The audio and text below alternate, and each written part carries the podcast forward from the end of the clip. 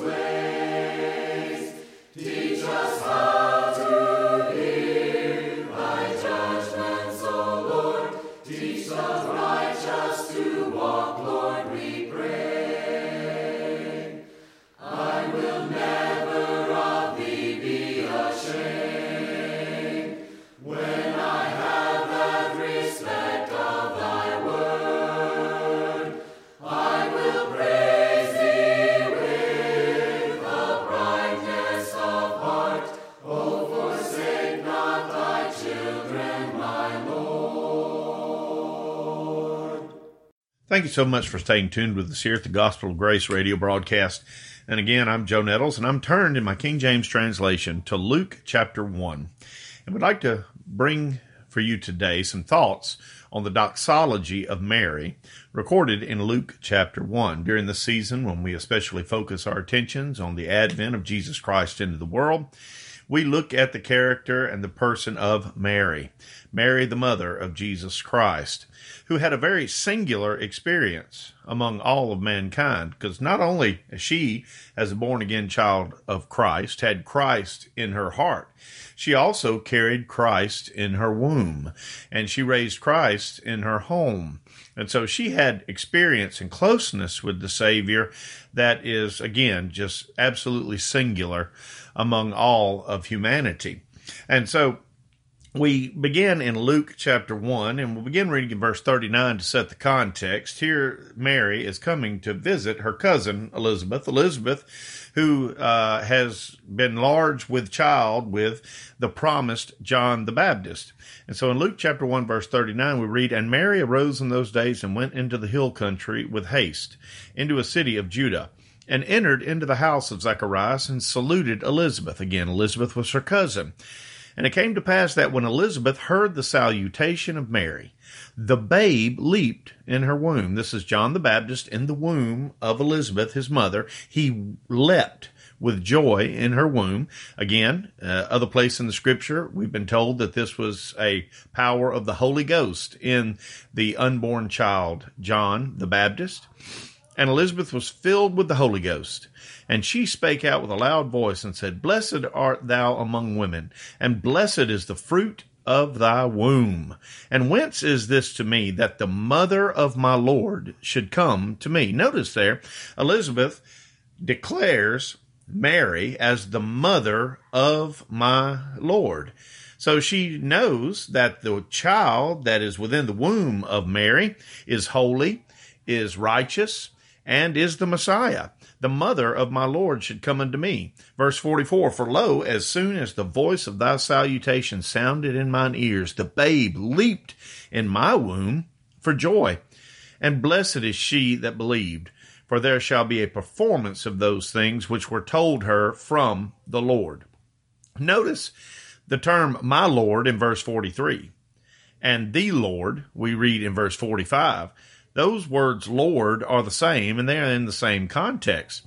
So Elizabeth here is owning and declaring that the very child that was in the womb in in an embryonic stage, as you as it will, in the womb of Mary, is the exact same Lord that promised her a performance of all of these things. Notice, my friends, that uh, the Lord Jesus Christ is God. He is Lord. And Elizabeth was declaring as such. And on the heels of this wonderful declaration, here we see the doxology of Mary. Now, what's a doxology? A doxology is uh, it's a praise. It's extolling the virtue, the glory of the Lord. It is an expression we see in the writers of Scripture that magnifies the Lord. It's almost like a, a spontaneous outburst, uh, almost out of context. There you have this wonderful exclamation of praise to the Lord. It's like singing and praise to the Lord that has just spontaneously arisen from the midst of the context of what is being spoken. And here Mary is going to cry out and extol glory to her Lord. In Luke chapter 1, verse 46, it says, And Mary said, My soul doth magnify the Lord. That word magnify means to enlarge, as it were, to, to uh, make larger, more magnanimous. Well, my friends, the Lord was magnified here. When she says, My soul doth magnify the Lord, notice the setting of this magnification of the Lord. Now, again, you can't make God any bigger than He is. We're not talking about making God bigger than He is. We are uh, talking about ascribing to Him the the right uh, greatness of His being and His essence. See, the Lord was magnified here in the setting of praise and belief. Here, Mary speak uh, being spoken to by Elizabeth, Elizabeth declared without a shadow of a doubt that the the same Lord that created the universe was the same uh, embryonic being that was in the womb of her cousin Mary. There was great trust and belief in the promises of the Lord here.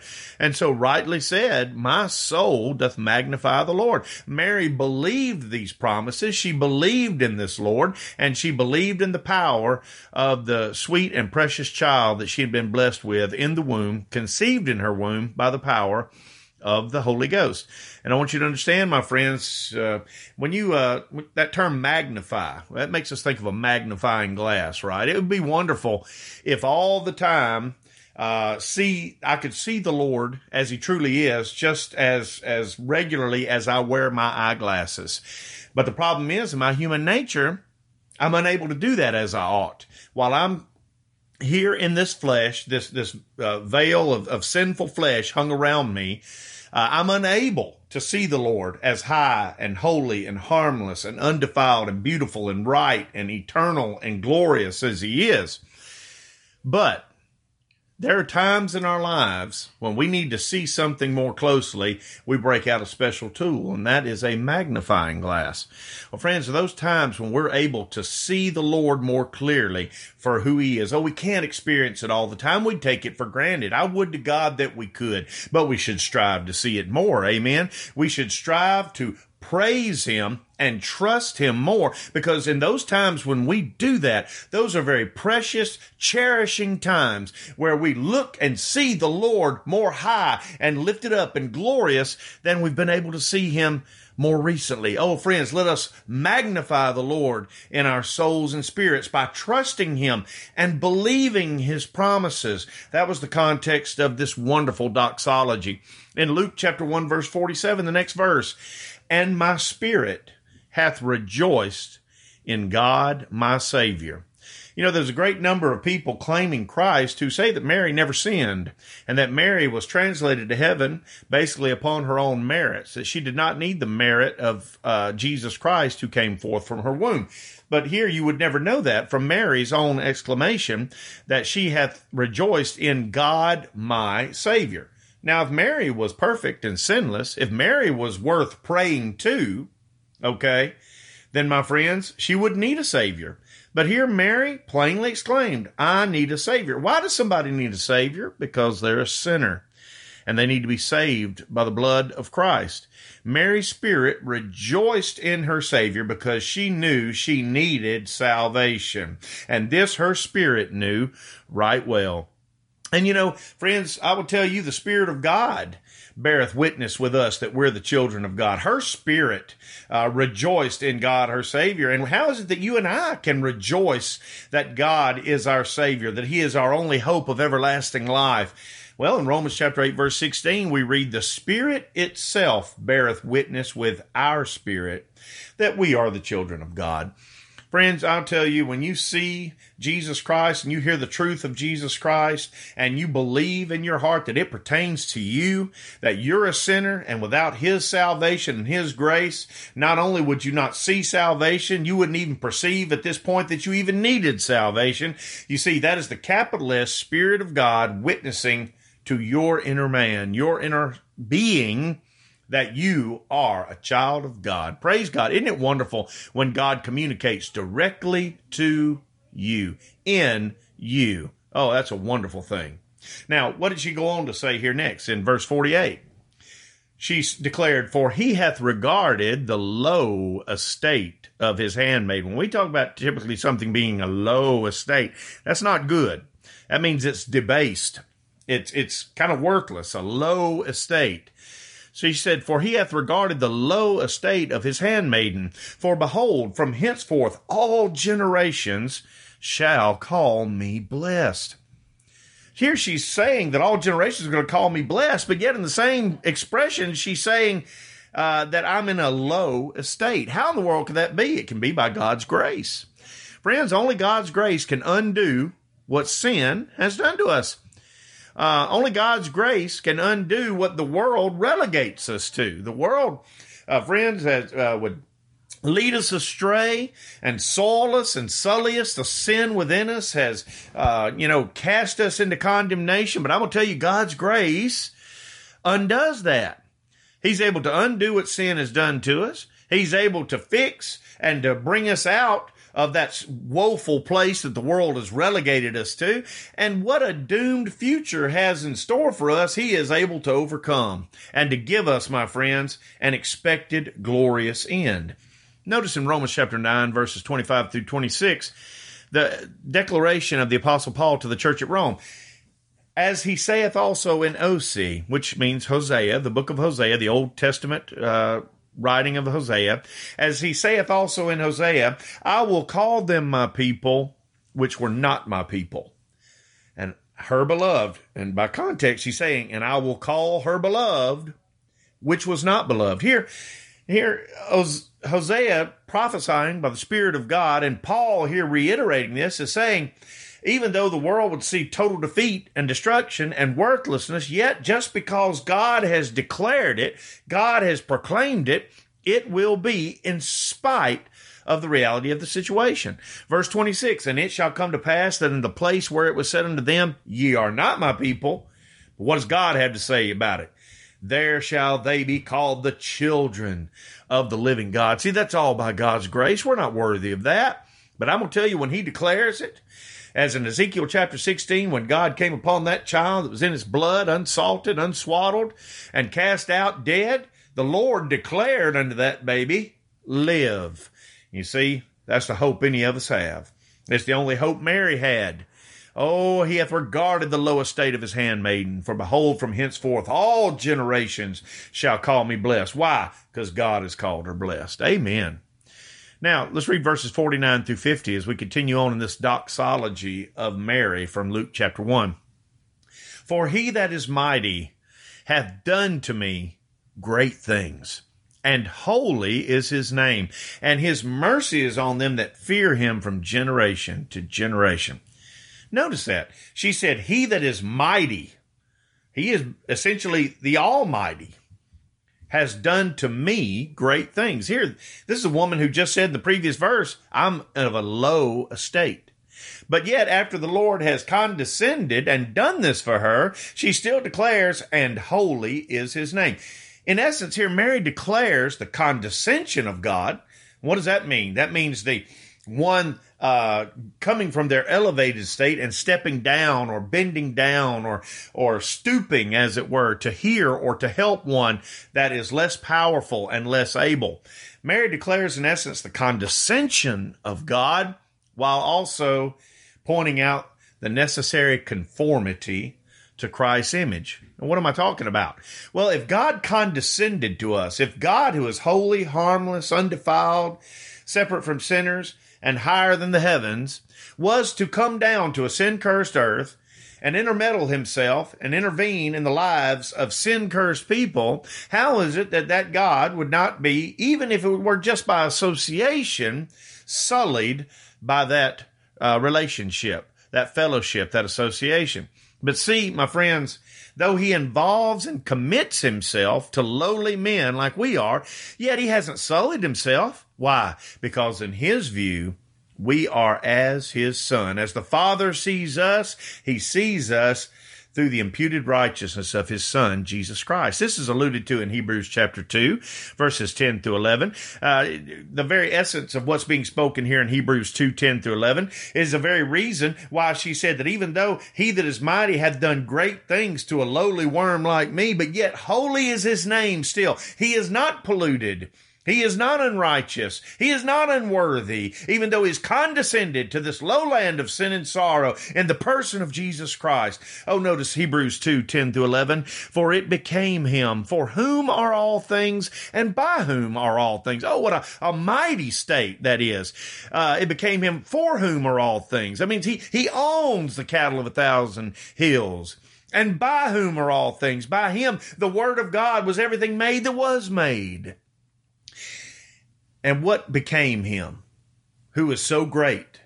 It said, For it became him for whom are all things and by whom are all things, in bringing many sons unto glory, to make the captain of their salvation perfect through sufferings, for both he that sanctifieth and they who are sanctified. Who's he talking about? They who are sanctified. Anybody who'll live in heaven. Old Testament, New Testament, young, old, rich, poor, white, black, doesn't matter. All who will live in glory. All those who are sanctified, he says here in this blessed declaration that they are as one with the one who did the sanctifying. For both he that sanctifieth and they who are sanctified are all of one, for which cause he is not ashamed to call them brethren. Have you ever been humbled by the thought that God Almighty, in the person of Jesus Christ, is not ashamed to call you, little trusting believer, you who's been, uh, you know, cast aside by this world, you who in your past has been ravaged by sin, but yet you've come to see with a broken heart that the Lord is your only hope for salvation. Oh, my friends, you are at one with Him. You, my friends, He is not ashamed to call you brother. I'm going to tell you what, if that don't make you happy, nothing can, my friends. And here she goes on in verse 51 He hath showed strength with his arm, he hath scattered the proud in the imagination of their hearts. What really catches my mind there is not only is he showing strength, but it's also coupled together with putting down the imagination of the hearts of the wicked. That word imagination carries with the idea of cognitive things, rational things, things that are thought, con- conceived things, conceptions, conceptual matters. You know, God has thrown down the pride of men's minds. Oh, they're so high and lifted up in their own thoughts about themselves, but He has been able to throw them down. Why? Because he in himself is the truth. He is holy. He is high. And by comparison, we are nothing. He's ruined the inventions of the wicked against his people and has shown as foolish all the imaginings of sinners who've ever dared try to come against him. Notice the wording in Isaiah chapter 44, verses 24 through 26. Thus saith the Lord thy Redeemer, and he that formed thee from the womb. I am the Lord that maketh all things that stretcheth forth the heavens alone, that spreadeth abroad the earth by myself. Notice this now, that frustrateth the tokens of the liars, and maketh diviners mad, that turneth wise men backwards, and maketh their knowledge foolish, that confirmeth the word of his servant, and performeth the counsel of his messengers, that saith to Jerusalem, Thou shalt be inhabited, and to the cities of Judah, Ye shall be built and I will raise up the decayed places thereof. He was stating this in a context of a time when people say Jerusalem is utterly destroyed and there's no hope for her future. But yet, because God had determined a future for Jerusalem, He said, I have uh, made mad all these diviners. I have uh, thrown their foolishness aside. What they called wisdom, I've torn it down and shown it as nothing but foolishness. Oh, so much more could be said. But let's go on to verse 52. He hath put down the mighty. In the Greek, that is dynastes, which means a potentate or a ruler. Okay, someone with authority, someone who uh, maintains legality in a society. He hath put down the mighty from their seats. That word seats means literally thrones. So what's under consideration here? He's talking about kings, rulers, those who are in legal authority. And he says, and exalted them of low degree. How is it, my friends, that God could legally put down legal potentates from off of right thrones, established thrones, but yet exalt one of a low degree and set them on that throne in the place. Somebody may say that's not legal. That's not right. That's just nothing but pure rebellion. Well, friends, let me tell you something. What's being alluded to here by Mary in this declaration of praise to the Lord is that what he has done for his elect family has been performed legally. It means every legal charge levied against them was brought to naught, and all of the foolish pride of those who would exalt themselves on thrones of men have been torn down. And now, little lowly saints of God, we're declared in the Word of God as kings and priests unto God and ruling upon the earth. See, what the Lord's done for his elect has been performed legally. No accusation can be levied against us by man, uh, by Satan, or even by the righteous holy law of God. Why? Because God would not brush anything under the rug. All of sin had to be paid for. Okay? The righteous decree had to be satisfied. This is alluded to in Exodus 34, verses 6 through 7, when we see this declaration of the Lord regarding himself. And the Lord passed by before him and proclaimed, The Lord, the Lord God, merciful and gracious, long suffering and abundant in goodness and truth keeping mercy for thousands, forgiving iniquity and transgression and sin. Somebody may say, that sounds great. God is just a big Santa Claus. He's just going to overlook all of our transgressions, our sins. He's just going to give us mercy and uh, nothing untoward uh, will happen because he's just a good old Santa Claus of a God. Don't you relegate our God to the status of a Santa Claus or some wishy-washy grandpa whose uh, grandchildren have him wrapped around their finger. No, our God is holy and right and just as he. He said, though he keeps mercy for thousands, forgiving iniquity and transgression and sin. But he also says, and that will by no means clear the guilty. You see, our God is God of mercy and of love, but don't you ever, ever, ever forget that He's a God of justice. I'm here to tell you, my friends, salvation for the elect family of God, it came free to us, but it came at a great cost of the judgment of the holy law of God being poured out upon the head of the precious Lamb of God who took away the sins of the world for God's elect. In Luke chapter 1, verse 53, she goes on and says, He hath filled the hungry with good things, and the rich he hath sent uh, empty away. Notice here Mary speaks not only of sustenance, but also of experience. Jesus spoke of the same in John 6 35. Jesus said unto them, I am the bread of life. He that cometh to me shall never hunger, and he that believeth on me shall never thirst. I thank God that not only when it comes to eternal matters, He'll not leave us destitute. He'll not leave us hungry. No, He promised, my friends, in His Sermon on the Mount, that whosoever uh, hungers and thirsts after righteousness, they shall be filled. That is a definite article. They shall be filled. Why?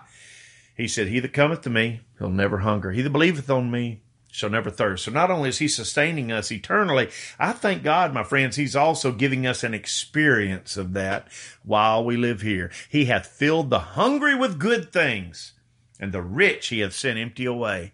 You see, my friends, our belly can be filled with spiritual things, but when they are filled with spiritual things, when we do have those times when we see the Lord high and holy and ourselves for what we are, when we, as John the Baptist said, He must increase and I must decrease. I'm here to tell you, my friends, you're not only filled with uh, eternal, wonderful spiritual things, that is God giving you an experience called faith, whereby He attests to you, gives you an experience that all these things are true and they are for you. And we close these remarks from verses 54 and 55 of this wonderful declaration of praise to the Lord that was in the womb of the mother by the mother. He hath holpen, that means helped, his servant Israel in remembrance of his mercy, as he spake to our fathers, to Abraham, and to his seed forever. How does she close this? Mary points out that all of this blessedness has been promised unto and will be effectually applied unto a covenant people. By looking at Abraham and Israel, you're seeing a covenant people. You see, this has all been done for a covenant. None of this is accidental. I'll tell you, my friends, if you've heard the preaching of the gospel and you believed it and you confessed your Lord Jesus Christ, there wasn't anything accidental or happenstance about that. No, there was no way you could have said that Jesus is the Christ but by the Holy Ghost, according to the words of the Apostle Paul in 1 Corinthians 12 and 3. See, there was method behind what the world calls madness. There was cause behind that effect. You see, when you came to believe in the Lord, it didn't make you his child. It revealed you to be his child. That's what Paul was declaring in Galatians chapter 3, verse 26. He said, For ye are all the children of God by faith in Christ Jesus. Now, somebody may say, well, see, there you go. You've got to exercise faith in Christ Jesus before you can be his child. Notice there, he's speaking in a manifest sense. For ye are all the children of God by faith in Christ Jesus. He's saying there that by faith, you are manifesting yourself to be a child of God. You are showing yourself to be what you truly are. Now, somebody may say, well, you're wresting the scriptures. No. Again, let's take it in context. For ye are all the children of God by faith in Christ Jesus. For because as many of you as have been baptized into Christ have put on Christ. There is neither Jew nor Greek. There is neither bond nor free. There is neither male nor female. For ye are all one in Christ Jesus. And if ye be Christ's, then are ye Abraham's seed and heirs according to the promise. Abraham is our father of faith. How do you manifest yourself? How do you be a child of Abraham? By believing in Jesus Christ, according to the New Testament scriptures. You are walking in the steps of faithful Abraham. But by doing that, my friends, you're not becoming Christ's. No, it just manifests that you already are Jesus Christ's child. Notice the order of verse 29. And if ye be Christ's, then are ye Abraham's seed and heirs according to the promise. It does not read, and if ye be Abraham's seed, then you'll be Christ's. No, that's what the religious world of Christendom mostly teaches today. But friends, I want you to understand again, there is great eternal power being manifested in you in believing in Jesus Christ, in believing and rejoicing in these things today. My friends, Jesus Christ is as much in you eternally as he was in Mary in this day in which she extolled these wonderful, wonderful words in praise to the child Jesus that was yet to be born. Oh, my friends, uh, let's praise the Lord for his goodness and his grace. Let's extol him. Let's, let's burst out forth in doxologies continually in our lives, praising him for he truly is worthy. Oh, until we're able to speak with you again, may the grace of the Lord Jesus Christ bless you all greatly. Wonderful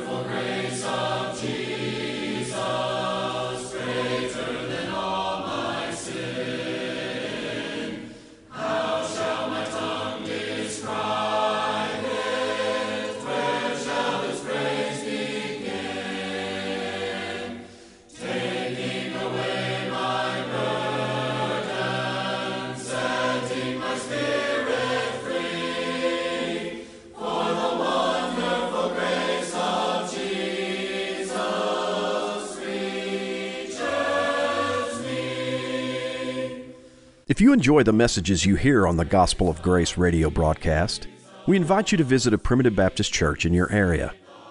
Visit our website at gospel of grace.com to search for a Primitive Baptist church near you, to listen to past messages online, and to find additional contact information. This program is also available on iTunes under podcasts with the title The Gospel of Grace, a Primitive Baptist radio broadcast. If you enjoy our program, send us an email at gospelofgracepb at gmail.com. We would love to hear from you. This program is produced by Sulphur Springs Primitive Baptist Church. 40283 Wolf Road, Caledonia, Mississippi, and Macedonia Primitive Baptist Church, 11 Staten Road on Highway 15, just north of Ackerman, Mississippi. Come and worship with us each Sunday morning at 10:30 and tune in next week for another message from the Gospel of Grace. Until next time, we pray that God shall supply all your need according to his riches in glory by Christ Jesus our Lord. Wonderful.